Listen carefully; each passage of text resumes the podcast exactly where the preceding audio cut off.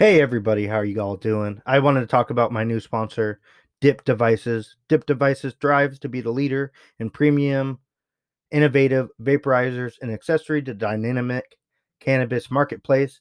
They value quality, originality, social consciousness, and caring for customer service. Dip Devices intends to set the standard for overall customer service. Uh, I got um a product from them. I saw them on the internet. I was looking for something to start dabbling into concentrates, me working at the source. You know, you're around it, you just want to check it out. I found this product called the EVRI that's made by Dip uh by Dip Devices. I got to tell you guys, it's changed what how I smoke. I know it's weird to bring up smoking right at the beginning of the podcast before I get into anything, but the EVRI is amazing. Uh, the multifunctional cannabis, cannabis consumption solution. Uh, it had the one battery that's magnetic. You take it off. You can take you put a piece on it to do like carts 510 adapter. You throw it on there. It magnets together. You can do vaporizer carts, and then you take it off, and then you put an attachment on it, and you can use a vaporizer tool to do concentrates. I love it. It is awesome. It also has a tool where if you're not using the product, it just shuts off so you're not wasting battery. It is a awesome product. I'll get into more, going to do some other uh, things with this product and when they bring out more attachments what they say that they are going to uh, it's going to be a lot of fun to be with this company dip devices go to dipdevices.com if you get anything, put in the discount code Cadillac, C A D I L L A C, C A D I L L A C, all caps. You get 10% off. And know what? When you do that, your boy gets some money with it too. So I'm not even just saying because I want to sell something. It's actually a great product. Dipdevices.com. Help out me. And I'm helping you because if you want to you're not using a torch. You're not using anything where you're going to hurt your children. Like I'm in the garage, I can put it up, put it away. It's not a hot, boiling hot spoon. You know, you're not cooking meth. It's just a simple tool to make it easy. It's portable. I love it. Check it out. Again, dipdevices.com, discount code Cadillac. All right. I hope you enjoyed today's podcast. Peace.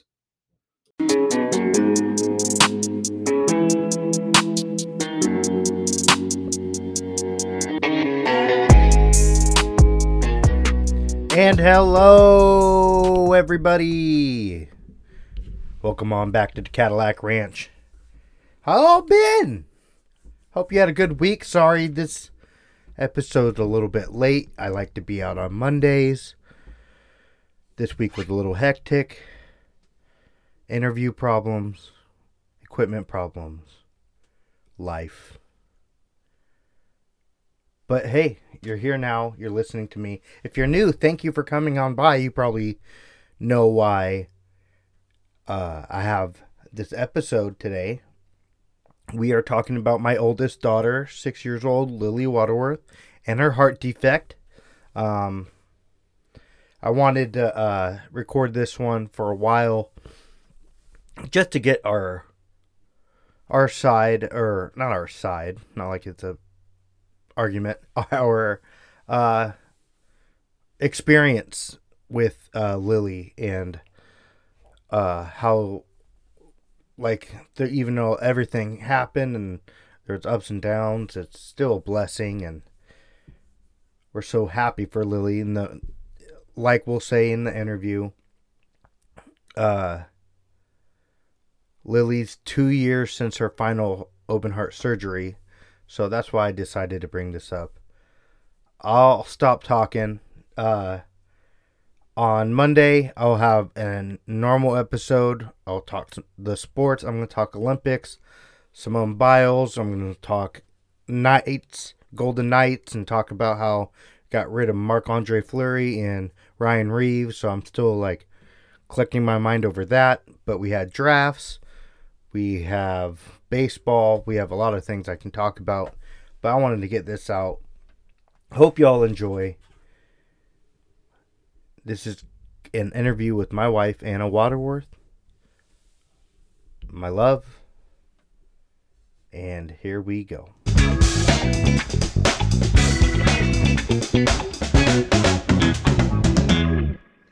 Hello, everybody. This is H.T. Watterworth, and I am introducing a very wonderful guest of mine.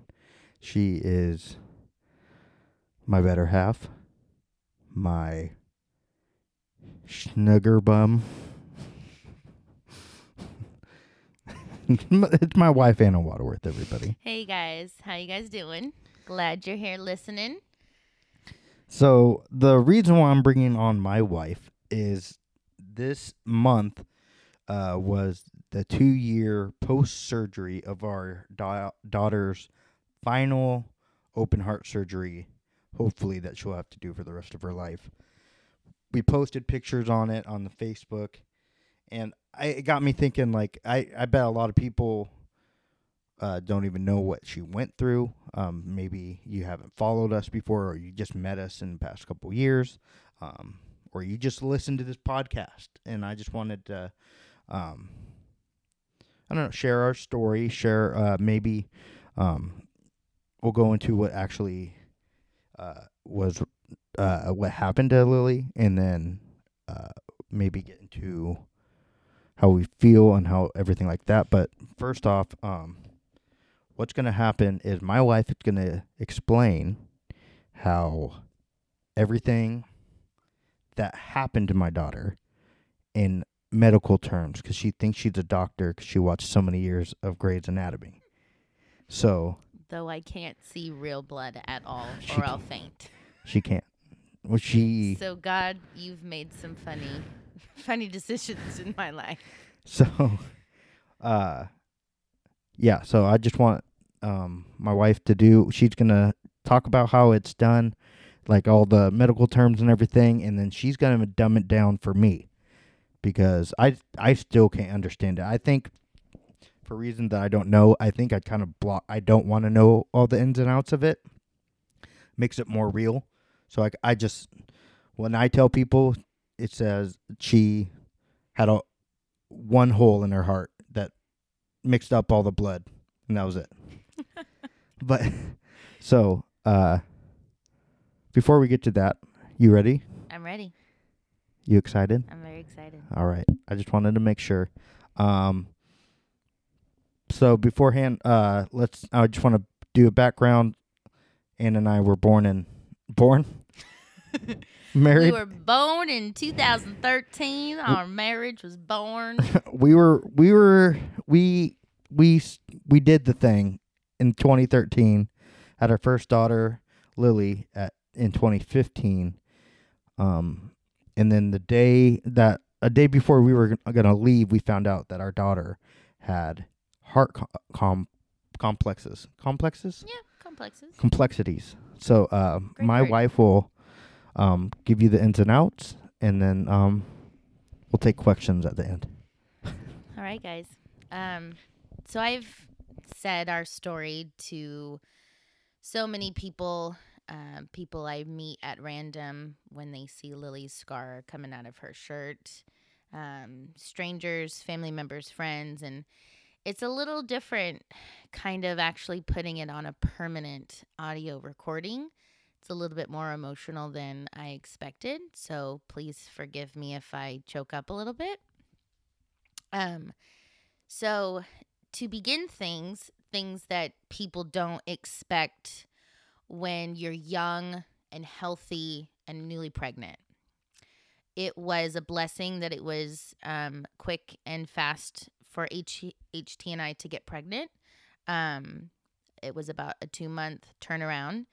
And the minute I missed my period, I don't even think I waited to miss my period. I took a pregnancy test and once we found out we were pregnant, we told everybody. Um, one thing about myself is I don't hide things very well.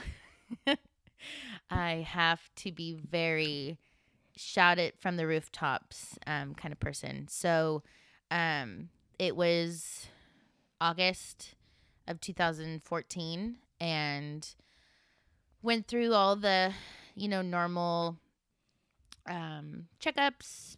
Blood pressure's great. Um, is great. Healthy baby. Um, you go into your 20 week ultrasound, which is the anatomy scan, and they look for the four chambers of the heart, which Lily had, um, and everything else looked great. So we move forward. Um, I didn't do the extra blood panels that most parents have the option to do to check for Down syndrome or any other chromosomal um, uh, defects with their children before they're born. And I said, no, I think, I think we'll be fine. I'm pretty healthy. And, you know, I had a conversation with God and I said, hey, I'm not going to take these tests. I trust you. You're going to give me what HT and I can handle. I wanted to add to that. Um, we were kind of, I was in the state of mind that if something was going to be wrong with my daughter, I'm going to accept it. Not even wrong, but some if something was happening, I wasn't going to love her less or anything. And I just, I think, I rather, at the time, I rather uh, find out when we just had the baby, and then we'll just learn to love it from there. Um, I didn't want to scare myself with any more tests or anything, but hindsight's twenty twenty. But Yeah. Uh, yeah. Um, so I was due May 5th on Cinco de Mayo. And, you know, they always say, oh, you're, you know, first babies come late. So, like, you're just to be hanging out. Um, so I went to Avila Beach and I put my toes in the ocean and I went and had In and Out. And then we had the spicy Mexican food later. And all night I was cramping and passing gas and I mean, do we need to talk about all this? Yes, it's the funny parts of it all. The, funny part. the oh, humor of, you know, Lily's story. Whatever. So at about five in the morning, I'm like creeping back into bed and my water breaks. And I run as fast as I can because I didn't want to ruin my bed um, with all of the fluid. And so I screamed to HT and I said, Babe, like it's happening. We're having a baby. Um, we get to the ER. It's about six in the morning. Um, I'm super excited because I worked in the cafeteria at the hospital. So I um was just like let's do it family you know all my fellow coworkers like let's Well, you've been red. You've been almost bragging that, like, Oh, I'm gonna yeah. be having my baby here soon. yeah Well, you're gonna wait on me. Meh, Yeah. meh. and everyone knew I was pregnant because I served them breakfast and lunch every day. So um, they rolled me in and they checked me, and I was already six centimeters. So I had gone through half of my labor just thinking I had, you know, bad number twos just from all the in and out and the spicy food. And it was, you know, labor. So uh, Lily came about three and a half hours later. So I had no time to get an epidural or any pain medication. And um, she came out healthy, nine pounds, 21 inches long. Um, they had noticed that she had low blood sugar and they monitored her heart murmur, which is normal because when a child is born, their circulatory blood system changes from going through the mother to going within their own body. So there's a valve in your heart that closes once you're born and the umbilical cord's been cut. And so they were thinking maybe that's just what it was. And so when they're doing the newborn screenings, they, you know, Wasn't she a little blue too? she was a little blue, and some babies are from that But transition. we didn't think they didn't think. but it wasn't as severe as you know some children that are born with um with more severe defects than Lily um was given. So it was that was a Wednesday. She uh Thursday they were getting her newborn screening done and they do a pulse ox test, which is what they put on your finger with the little red light and they trace how much blood I mean, how much oxygen is in your blood pumping and circulating your body.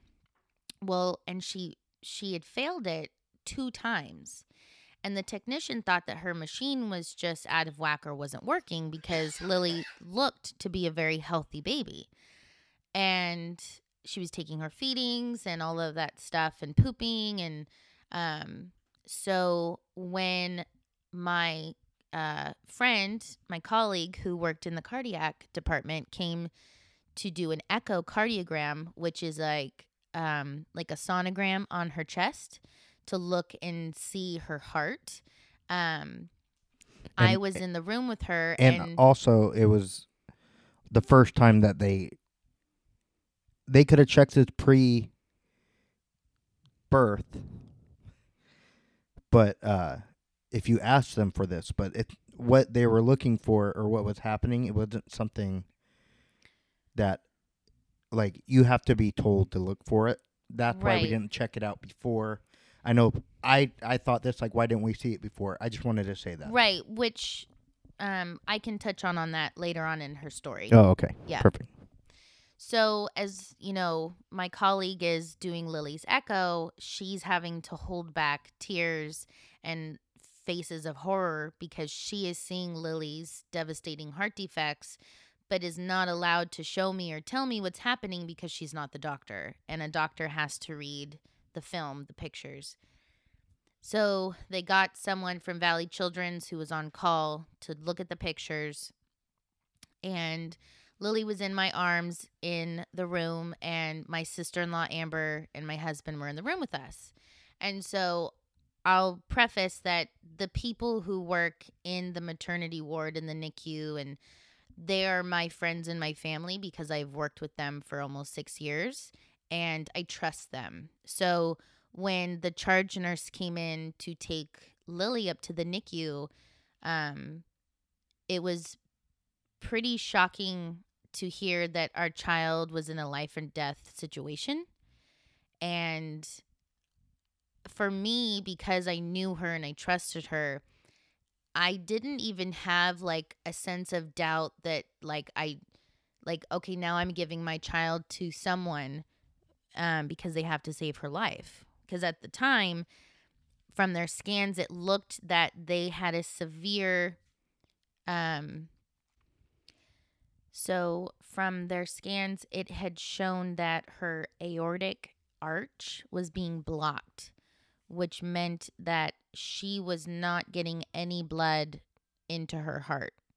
And that was very severe. So they put her on a medication that um, kept that valve that I talked about earlier open so that she was getting blood into her heart and they kind of put her in at an induced coma um, because the medication she needed to be still um, and she was intubated which means they put a tube down her throat um, for air for oxygen.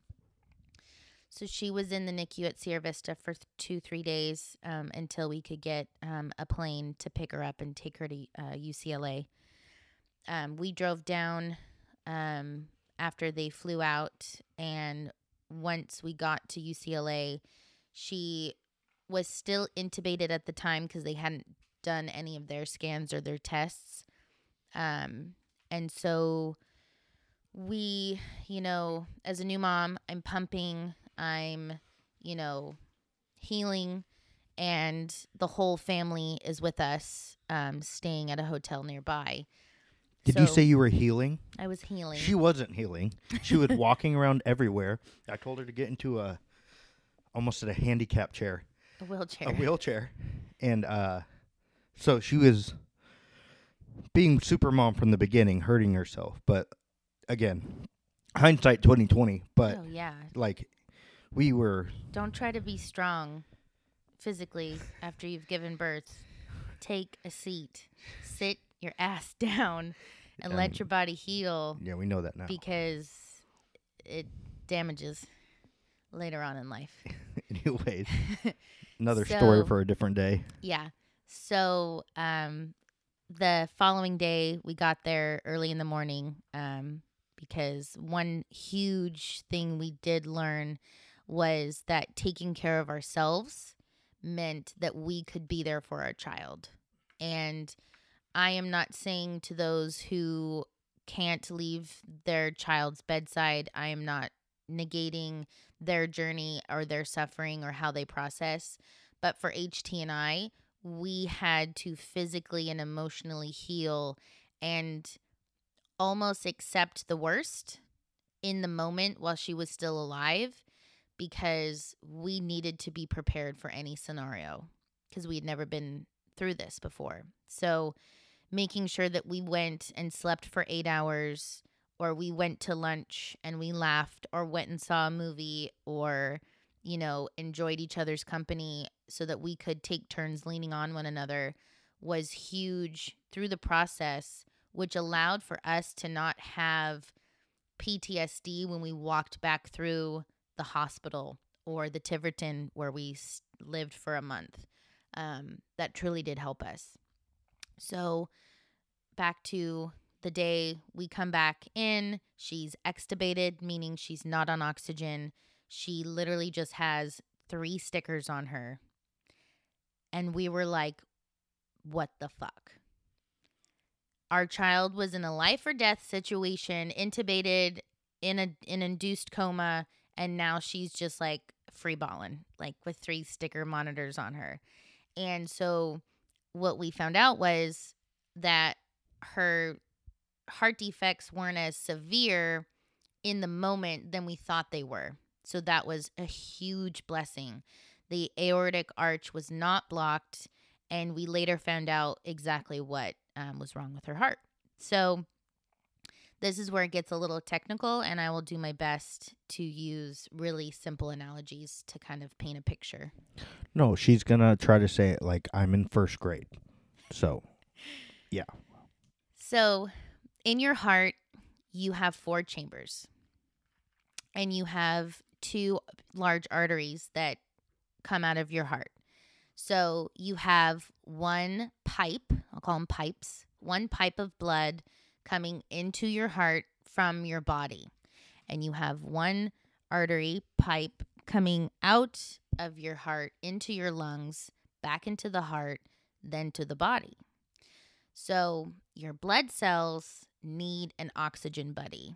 So kind of like red blood blood cells are city buses. And so they go to their stops throughout the body and drop off their passengers, which is the oxygen cell because your cells and your organs all need oxygen to function. So, as the blood goes from your heart to the lungs to the body, back to the heart to the lungs to the body, you have a circulatory system. With Lily, her two pipes were flip flopped. So only half of her blood was getting oxygen and going out to the body. The other half of her blood was going from heart to body, heart to body, and was never receiving an oxygen buddy to be dropped off to all of the bus stops. That proposes a huge problem in de- in development and um, growth and uh, how the organs can work properly. They're going to start to malfunction because they can't grow. So at the moment, at 12 days old, she had her first open heart surgery where they put a hair tie, as in my analogy, around her pulmonary artery. But what was that band called? A PA band. Yeah, PA band. Okay. Which is short for pulmonary artery. Your pulmonary artery is that T artery that you would see in an anatomy um, picture where it go tees off to the lungs, to the right and to the left. I'm gonna put a note. This is a note for both of us. Yes. In the pictures in the Instagram, we'll try to. I'll try to find a picture. And I have a great video that will show perfect all of it perfect. So we'll try to uh, make everything um, as easy as possible to uh, understand. Cause this is not easy. I'm I'm still confused. and we're six years in. so um she gets this band put around an artery to restrict flow. So, what they wanted or what they didn't want was a large volume of blood going through her lungs um, they kind of wanted to restrict it so that there was plenty of oxygen to tag along to each blood cell that it could. And that lasted for seven months. Now, what's awesome about the bright side of all of this is that we're 30 years post what they used to do. So with Lily, 30 years ago, they would have done one surgery altogether to do a repair of her heart. Well, the mortality rate for those children 30 years ago. You're saying all together. You haven't split up the. You haven't. okay, my yeah, bad. Yeah. So um. My bad. I'll rewind.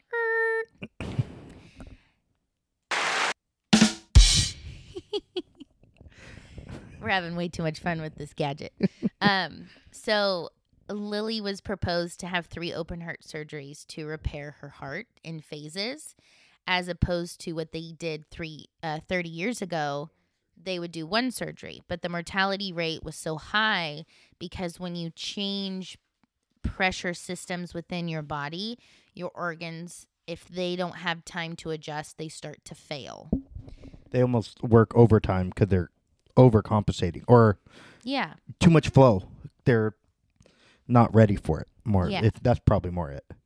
It's like everyone on the 405 trying to get off at Wilshire all at once without like a pacing car, you know? So, bottlenecks. Yeah. So, at 12 days old, she had her first open heart surgery. And I'll never forget um, holding her and touching her chest and rubbing it and just memorizing what her chest was going to look like before having a scar. And that was that was hard. I think yeah, that was kind of like you had the the the thought to do that. I didn't, but um, yeah, to think about she's gonna have this scar for the rest of her life, which it, it's gonna be nothing someday. It's gonna be like a highlighter mark. Yeah. It's not gonna look like Gemma from Sons of Anarchy. Yeah. Like it's not that because she got it so young. Her it doesn't matter. Yeah. It's so her skin's so Well, and now it's like an appendage. It's like Yeah. just part of her. yeah. She doesn't even care anyways. But Yeah. I mean, that's I didn't even think of doing that. But like Yeah. with the stories of, I mean, just seeing every picture with her scar, and we've always kind of jumping, but she we've always told her to love her scar and the warrior scar, and To be proud of it. it's never negative. We never made it negative. I think that's why I didn't care yeah. about like t- I, I don't know, not care, but didn't think of it. Anyways, So she came out of surgery and she's definitely, you know, twice as big because she's pumped full of fluids. Um, and her um, face was bloated and um, but you could already tell like she already had more better blood complexion. yeah, Like she was already not as blue. yeah, like little things so you're like oh, okay this is it even though like subtle changes. yeah, yeah. it was kind of weird to see those things Um, so we were um, in the hospital for another three weeks as she learned to breastfeed again, um, gain weight. Um, she never had any delay or hiccup. yeah she did What do you mean? she was sick and she couldn't eat and she was like starving for five days That was pre-surgery. i was pre-surgery and we forgot about that before her surgery she had like what was it It was- bacteria it or was a bacteria in her stomach, so she wasn't allowed to eat. She had to be on antibiotics. it was a week. the worst And when the nurse was saying, "Oh, I'm going to give Lily a little bit of morphine because she's super uncomfortable and hungry." Um, well, I mean, she had a drip, you know, with, you know, nutrients in the fluids, but when HT heard morphine, he went back to like Little House on the Prairie and was like, "She's dying."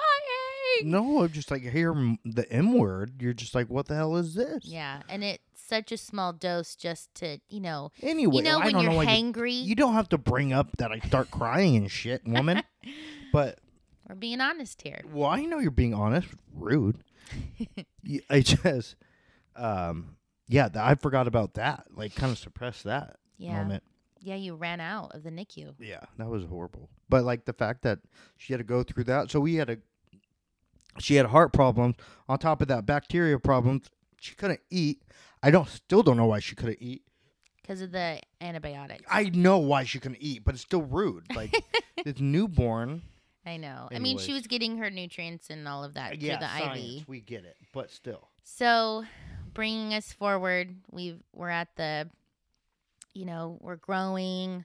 We're I'm pumping like crazy. I'm trying to eat as much as I can. Um, we got to go home. I think it was like June 10th, and we were like, "Oh shit!" Now we're like really responsible for her because, to be honest, it was Kush. These NICU nurses had her on a schedule. They knew what she liked, what she didn't like, which I didn't take as a burn to me. Like I wasn't jealous that the NICU nurses knew my daughter more than I did because they they they were the the glorious babysitters, the million dollar lifesavers. Well, they're us. they're the ones. I mean, there was things that I'm definitely could say that I was not happy with, with things that they handled, couple things or like stuff. It wasn't all peaches and cream when we're trying to deal with a heart baby, and then at the same time you see the all these other babies that are in worse conditions, but we're all in the same place. It's like. So you feel almost guilty, like well, our daughter doesn't need it that much compared to that kid. Oh yeah. So it's all that. Why did I get here? What were we talking about? just we we were kind of like scared Oh, to go but- home because okay. then we were responsible well, for these her. nurses were a big proponent of us like no, go eat dinner. We're fine. She's chilling. Like Yeah. and They we we did have take care of guilty moments like when we were like at dinner having a cocktail with my mom and my sisters and we're like are we being bad people right now? laughing. like but at the same time it's the only thing that there were the one the one of the things is being at UCLA you're right downtown Westwood a lot of restaurants so that we could easily walk everywhere hmm so it, that was kind of like do you want to go to lunch that meant going for a walk and clearing our mind Yeah. that's kind of like what we Getting did sun on our faces. yeah like Because we spent most of the day with Lily, and so many of our friends and family came to visit, and you know Yeah. we could only have two people in the NICU because of all of the other you know infants in there, and so HT spent a lot of time out of the NICU when we had family in town because they wanted to see her. And it was just me and then one family member at a time. And so I don't think I ever really checked in with you and asked you how hard that was for you. Oh, um, well, uh, I didn't like always. It would just, it was, I didn't like how it was, for the right reason. I'm glad they do it. How shut down it is, like only two people, but it all makes sense. Yeah, because the risks of others. Yeah, which is totally fine, and just like being in the waiting room, it just I spent a lot of time in there, a lot so with family and friends. It was it was whatever. Like they were there to see me as just as much as were care. there to see Lily. Yeah, so like they were comforting. It was it wasn't like anybody. It was like, oh, I'm so pissed I can't see the baby. Like Yeah. they get it. Yeah. So I I, didn't- I don't think it was as bad, and we kind of tried to switch off as much as we could Yeah. but I don't know. I also I don't know, just me being a pussy or like just wanting Anna like to have like no, you can have the most time. You're the mom. Like Mhm. you were always very good about that. yeah, like I, you're the mom. You need the the more like cuz it's different. She's hooked up. Not like we when she would after post surgery, we couldn't just pick her up like normal. We had to have like assistance. It was hard. Like There's lines coming out of her left and right. yeah, it's like it was, it was uncomfortable. So like we didn't I didn't want to bother Lily more. So um Did that say L I L Y? Yeah, they spelt it wrong. Wow, stupid summer school. I was just looking at my kids' summer school stuff and they named put L I L Y like chumps. L I double L, all right? What what? Anyways. Um So Yeah. when we took her home, you know, they said don't let her cry for too long because they don't want all that stress on her heart. So in my mind, I'm like, if my daughter cries, she's gonna die. That's just where I was at mentally and emotionally. Um, so we're home, and what's awesome about Lily was that she did not need to be coddled. She loved being by herself. She did so good just sleeping in her crib by herself. Like it was, she was an angel baby. But like we said, these nurses had her trained, so she was sleeping through the night Yeah. after the first month because she was already used to it. And it was great because everybody knows how quiet of a person we are. yeah. So Well, because she, she, the not first quiet. month is It was a joke. It was a bad joke. all the beeping. We're super loud. So like she grew up she her first month of her life with around constant m- alarms, and alarms and doing all this stuff. So when from other, you know, babies kicking their monitors off or you know having emergencies. so it was kind of cool the fact that we could like be as loud as we needed Oh to yeah. And like scream at each other because I'm deaf and she's obnoxious. so that was a, a plus. Yeah. Um. So as we move forward, um, she t- was seven months old in October, and it was time for her first, um, her first, I would say, big surgery for her repair, called the Glenn. Now this is where it gets real fun, where God decided to really design her well. Um, they did say that because of Lily's defects, they worked for her advantage at the same time of her disadvantage. Um, so here's where we get medical again. So for normal people that were born with all of their organs, you know, normal, um, we all have one large artery called the superior vena cava and that is the returning blood um, from your brain and your arms and your chest going into the heart.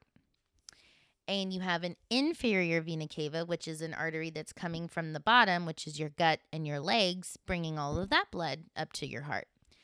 But Lily decided to grow or to not eliminate, because, you know, if you go into fetal heart development, your heart has a bunch of arteries that start to get eliminated as they grow into what, you know, HT and I have, or if you have a normal heart, just to these arteries. Well, Lily um, has three. So she has one inferior vena cava, but she has two superior vena cavas, and they're called SVCs for short. And I will notate that in our notes as well. So she has two arteries dumping blood into her heart. And that's where, that is when, um, in her anatomy scan, when I was pregnant with her, if the standard of care changed or was educated differently, then they would have found her two inputs of blood. So, one thing that I've tried to advocate for and try to do some research is, you know, we had taken her scans to a med mal doctor, uh, lawyer, to see if there was any evidence of her defects in her anatomy scans. And because the quality of the machines and the quality of the standards of like what they're trained to look for, it was not shown. If we changed how technicians find and look at the anatomy, they would have noticed that the there was two inputs of blood going into her heart. But they're only trained to look at certain baseline things, and I think that's where we found problems, especially back in the 90s, where a lot of, you know, the SID cases, um, HT and I believe that a lot of SID cases were heart related issues that um, weren't found because the standard of care um, just wasn't there. So, for the first part of her heart repair was to take those arteries and plug them into her lungs. So remember, half of her blood is not being circulated to the lungs. So if we can take all of those returning blood cells that don't have oxygen and dump them into the lungs first to get an oxygen buddy. Then they can go into Lily's um, abnormal heart circula- circulation and be able to get oxygen to all of the bus stops in, in her body. So that was her first repair at seven months old. Um, that was definitely a lot harder because she had been ours for seven months. She knew her name. She we had that bonding. Um, so that was a lot harder emotionally for us um, to give her up, um, to go through this once again, to get her heart and her chest open.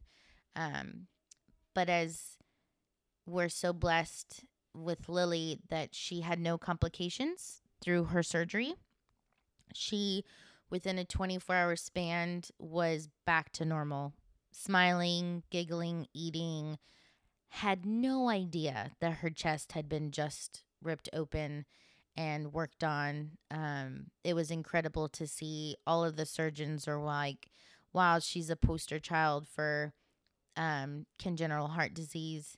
Um, she's doing so well. Um, so it was it was such a blessing to know that this might go easy for us, but also devastating seeing the other patients and family members that were dealing with worse situations that weren't going well, that were struggling, that were constantly sick, constantly running into roadblocks because of their heart defect. And that kind of gives you that survivor's guilt a little bit, knowing that yes, you're going through something traumatic and you're allowed to mourn the loss of what you thought, you know, your journey with your child was going to be. But at the same time, she's doing so well. And to boast about it was really hard um, for both HT and I. Do you have any thoughts about her first surgery and how you felt um, going into it?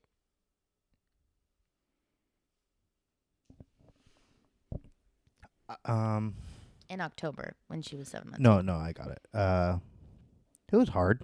I mean, it was just like we already went through it. We already knew the system. We already knew the people. We knew the Tiverton. Like we were kind of set in that way. Um, the day of was just the worst. Yeah. I hated waiting, yeah. but um, Yeah, you're in a waiting room with like a number on a screen and it goes through different colors to tell you what phase of surgery you're in. So that was on surgery days, we don't leave because we just, you never know if something happens, you want to be within the facility. Um, so yeah, that was Halloween of 2018. No, sorry, that's Quinn. 2015. Um, and she was a Cabbage Patch kid, and we had a little wig for her, and we rolled her around the the unit, and we were only there for like five days, and we were sent back home. So after that, it was a plan for when she was four to do the bottom half of her body. Um, to plug in that inferior vena cava that was returning all the blood from her gut and her legs and to dump that into her lungs, just like they did the top um, surgery. So we were like, okay, cool. So we go to our regular three months, every three months, we had an appointment down at UCLA um, to get an echo and check in with her meds. Um, and that was kind of our life for the last four years. Um, we enjoyed going to LA to be able to see Dr. Satou and our team and um, Lily. shout out Satou. Shout out Satou and UCLA. Because then we got to spend a lot of time with our cousins down in Long Beach. Um, and we made good memories. We made sure that Not just Long Beach. Everybody that lives down Brea, there. Fullerton, We're not speci- specifying, specifying, specifying who is j- just don't don't get your our LA family. Our LA family. Jeez Louise. Um, so when we were approaching um her being four, um, we definitely wanted to have a second child to be a part of Lily's life as she went through this um phase in her life. So in 2017, we decided to conceive Quinn. And when we went through that pregnancy, we had to do things a little differently because um, the percentage um, low is still higher than normal after having one baby with um, heart defects. Granted, it was not genetic from HT or I. Um, it was just um, what Dr. Satou said nature's a bitch and shit happens. uh, when we first met him, because we were like, why did this happen to our daughter? And he goes, shit happens. You know, like there's no answer, um, especially because it wasn't genetic. We didn't carry a gene that said that she would get a heart defect. Um, so, kind of in retrospect, too, even if we had done an, all the things prior, it still wouldn't have changed the outcome of the surgeries she would have had. We would have just been a little bit more emotionally and financially ready to deliver a child with congenital heart disease. We would have delivered at UCLA, and things would have gone a little bit smoother um, rather than the horrifying moment, you know, the day after she was born. So, fast forward to Quinn's pregnancy, we go to a high risk um, OBGYN. We go through all the genetic testing, all the blood panels, and looking at her heart in an echo for the first time while she was um, still inside of me. And I'm like, wow, like a nor that's what a normal heart looks like. Like I don't know what a normal heart looks like. I know Lily's heart um, after watching, you know, a hundred plus echoes and seeing how her valves work and how her walls work, it was odd to see a normal heart. I was like, that that to me looks abnormal. Um, so it was it I it really wasn't until Quinn was born that I was like, okay, she doesn't have a heart defect. Like even though they said she didn't, it's I had to like deliver her to like really make that a concrete, you know, fact. Um so when Lily got her second um repair, she was 4 years old and we worked really well with Lily to prepare her. You know, since she was 7 months old, we sh- grabbed her hand and we, you know, petted her scar and we talked to her scar and um and her stars that from her drain tubes on her belly um, to be proud and to you know to know that she is a tool in this community to educate others not just about congenital heart disease but about strength and personal growth and um, pushing through things and not over- Resilience. and resilience Yeah, you know at totally. such a young age um anything that ht and i personally were struggling with we can always say hey lily's been through more what would lily do almost like how could we do it better than lily But it's almost it's bad now because she falls or she gets hurt. I'm like, bro, you went through heart surgery. You're fine. she has a paper cut and i'm like girlfriend don't even you know but with quinn we're just like we're the opposite because she's our little squish okay, no, no. I I tell her to get up just like I do Lily. so no, no favoritism. So uh, Lily goes in for heart surgery at four, which was even worse because she's four. She has a personality. She has dialogue. She has conversations. She's we've seen her learn and grow and develop and um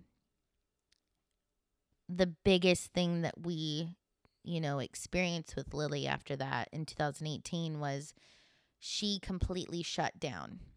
She did not make any facial expressions. She did not speak. She barely nodded no. She blankly stared at you like, I cannot even think a thought because my body is healing from a very traumatic open heart surgery. And I'm going to drink my water and watch thousands of Disney movies and not move or say a word, which was so hard for HT and I because like Lily, she's or like us, she's very animated, loud, obnoxious, silly. Um, and to not see that was really devastating and very hard to deal with personally because I wanted so bad to see that light and I was afraid that she wasn't going to be the same. Yeah, I, I, I uh, probably not in these words, but you said like you don't want her to lose her light or Yeah. you kind of it was just really depressing. You're like, did they take something away Yeah, from her it was during weird. surgery? and she just it took a while that was the hardest part about it and just like seeing her so defeated almost but she was still strong she still like Oh my god, yeah. they everything she uh recovered pretty quick and did all the right things. It just those days were where it just like you're just depressed because she's so depressed and then like you just want to make her laugh and then she won't laugh. She's almost like hates you in a way and you're just like man i just want to go i i can't be in here anymore. Like i i'm so like i can't You handle you this seem useless yeah that's yeah that's the word because you're, you know, the last couple of years you're always making your child happy and laugh and you know, make them feel better and in this moment we were powerless. We couldn't do anything to help her. So we were there 10 days, barely 10 days. Um, and when we got home a week and a half later, she just popped up. She was singing Frozen, she was dancing, she was on a razor scooter, and I'm like, wait a minute. This chick just had open heart surgery and now she's running around on her razor scooter in the front yard laughing and being silly again. and not worrying about her breathing No. like she was pretty good and we always told her like hey if you need a break take a break she, like pretty soon she was like not worrying about breaks and kind of she was ca- She overcautious couldn't sometimes go more than a minute or two of barely running around prior to that without crying and he- like not heaving. crying but like she had to stop she knew when she had to stop she pushed herself a couple times but like now she like she can keep up with every other kid in, in class. Um, seeing Lily take, you know, her surgeries with stride and confidence and to share them with others um, in her life that are going through, you know, their own obstacles and surgeries and, you know, uh, teaching teaching them her mantras or how she looks at the bigger picture um, and is so proud to to say like I have a heart that was you know not fully developed and um, it doesn't change who I am and she just has so she doesn't let it hold her back and she doesn't use it as a crutch at all like our youngest one. Oh, my legs hurt. Go clean your room. Oh, my legs are broken. no no and she will bra- i call it bragging she'll brag about a bruise or a cut for six weeks Yeah. Like, look at my my boo boo. I'm like, yeah, who cares? It, that was from three weeks ago. Yeah, the youngest one. And then we got Lily, who just like, oh yeah, I got cut. yeah. She she's totally chill. She's badass. Um so one really cool thing about 6 7 months after her um last open heart surgery we um got to experience the Make-A-Wish trip to Disneyland and it was so magical. She got to meet Elsa and Anna and get all dolled up at the Bibbidi Bobbidi Boop boutique. And we got to experience California Adventure in the rain. No, yeah, I mean we've gotten perks from it too. We, I mean we're not all, it's not all uh, bad. When we've, we were the, the main uh, like focus of a halftime show for UCLA uh, versus Cal. Uh, it was awesome. Um, sadly, we found out that uh, the footage of all that is gone. So they're planning on maybe ta- having us back after everything. Maybe this season, they said, but they've already done so much. They've already helped us and they take care of us, so that's kind of cool. Just Yeah, we owe a lot to our UCLA family um, continually on a regular basis. Um, and make a wish. and Make a Wish. Um, they provided such amazing memories for us to experience with Lily. And, you know, to wrap kind of all of this up, you know, we, when we found out about Lily, we're like, all right, this is God's plan. This is her journey as a tool in our community to not just educate people on congenital heart disease, but on resilience and strength and perseverance and to not let something physical get in the way of our happiness and that it doesn't define her. Congenital heart disease does not define her, it's just a part of her. And um, I'm just so thankful to be Lily's mom and, you know, to share her with everybody else um, that follows her journey. Yeah, uh, just want to say thank you to all our friends and family and uh, for all the help and the constant uh, caring words. Also, want to say thank you to Lily in the future. When someday when you listen to this, um, you're an amazing girl. Uh, you're only six, but you're going on like fifty. You are hilarious. You love dancing. I think you right now want to be a ballerina ninja something. So, um, no, she wants to be a police officer. police officer now. When was this? It's been the last couple of weeks. Oh my gosh. Anyways, I mean, We'll whatever let- she wants. I we'll- hope she d- gets whatever she wants. we'll let Uncle Joe take her on a joyride. on, a- on a ride along. um, but uh, yeah. Uh, we'll we'll keep our ears out open if anybody have any questions. Uh, Leave it in the comments. Yeah, or don't uh, hesitate to DM or contact either of us. If we for somehow have a lot of questions, maybe we'll do a Q&A podcast or Instagram live or something. Um, Yeah, because there's a lot of things that, you know, as a mom, as in a female, that I could get into, but, you know, my husband's audience isn't, um, it's primarily male listeners. So I don't know if they want to, you know, get into my nitty gritties of, you know, no, but I, I welcome the bitches, you know. Just I'm for Um, everybody. But yeah, if any moms are listening or girlfriends or husbands who think, you know, their wives or girlfriends would, you know, like to hear about postpartum, you know, with a child with special needs and then with a child without, which man, having Quinny, we were like so fucked because we had to come home with a newborn baby and we didn't know what to do. Because we came home with a one month old baby and with Lily trained like a soldier and then we had to train Quinn and that it was horrible. Yeah, it was a totally different uh, story. So hoping for the third in like the next couple of years, Yeah. we'll know what the frick we're doing. Uh, um, yeah. Mm-hmm.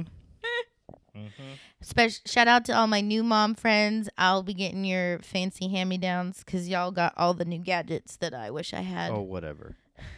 Um, well, again, this was my wife Anna Watterworth. Um, do you want to plug anything? Um, pl- if you're getting engaged or if you know someone getting engaged, hire me. I'm a wedding coordinator. I'll make your life stress free and get you hitched. And yeah, uh, hashtag or not hashtag. I'm too old for this. At Wedding Runner 805 on Instagram and www.weddingrunner805.com. Perfect. So, if any of you know anybody and wants to give us money, please do that.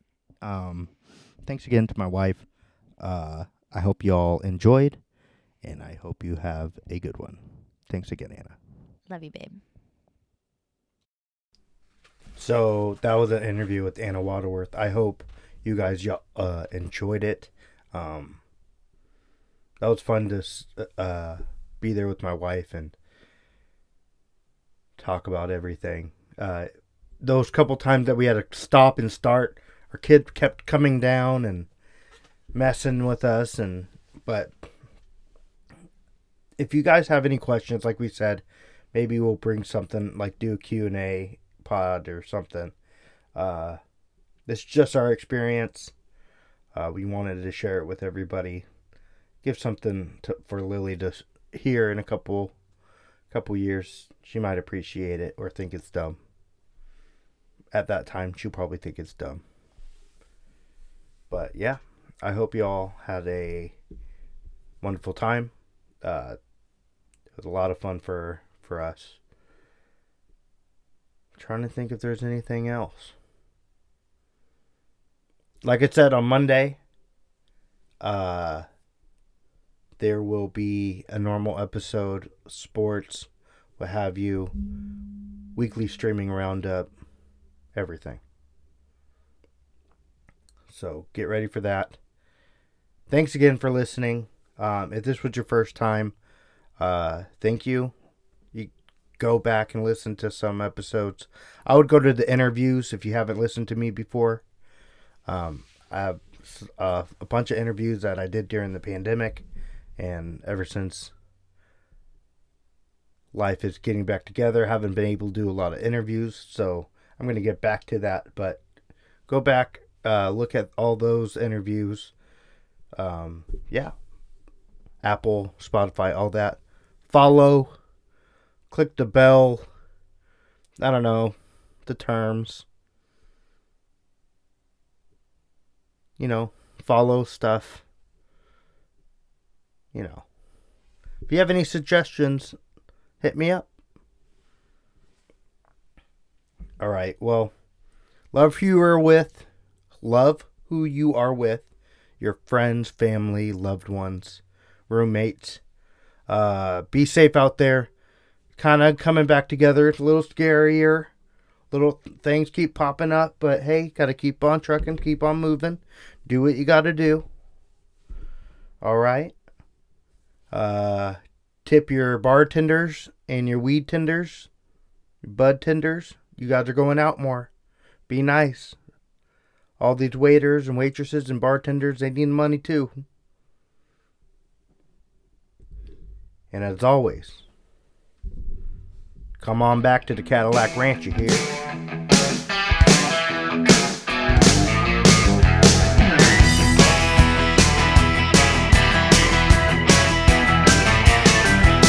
The well went dry and the cow did too. Daddy didn't know what to do. The banker came by the house one day, said he's gonna take the farm away. Then Mama came up with a plan. Brother and me started up a band. Sister put a sign on the roof.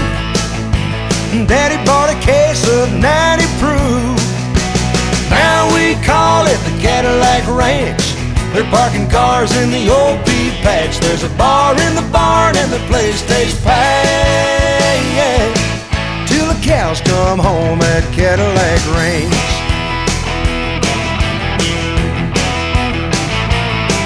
Now the only thing that we raise is cane.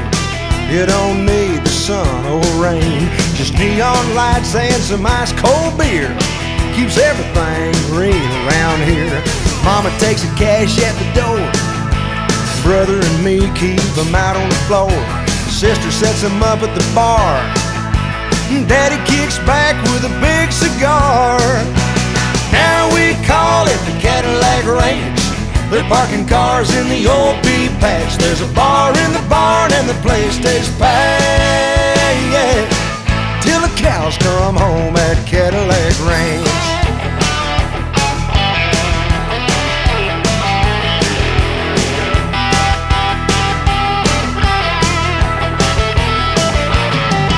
Well, we gave all the cows away.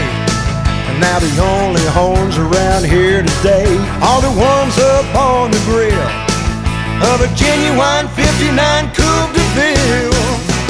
Now we call it the Cadillac Ranch. They're parking cars in the old pea patch. There's a bar in the barn and the place stays packed. Till the cows come home at Cadillac Ranch. Now we call it the Cadillac Ranch. They're parking cars in the old pea patch. There's a bar in the barn and the place takes pay. Yeah. Till the cows come home at Cadillac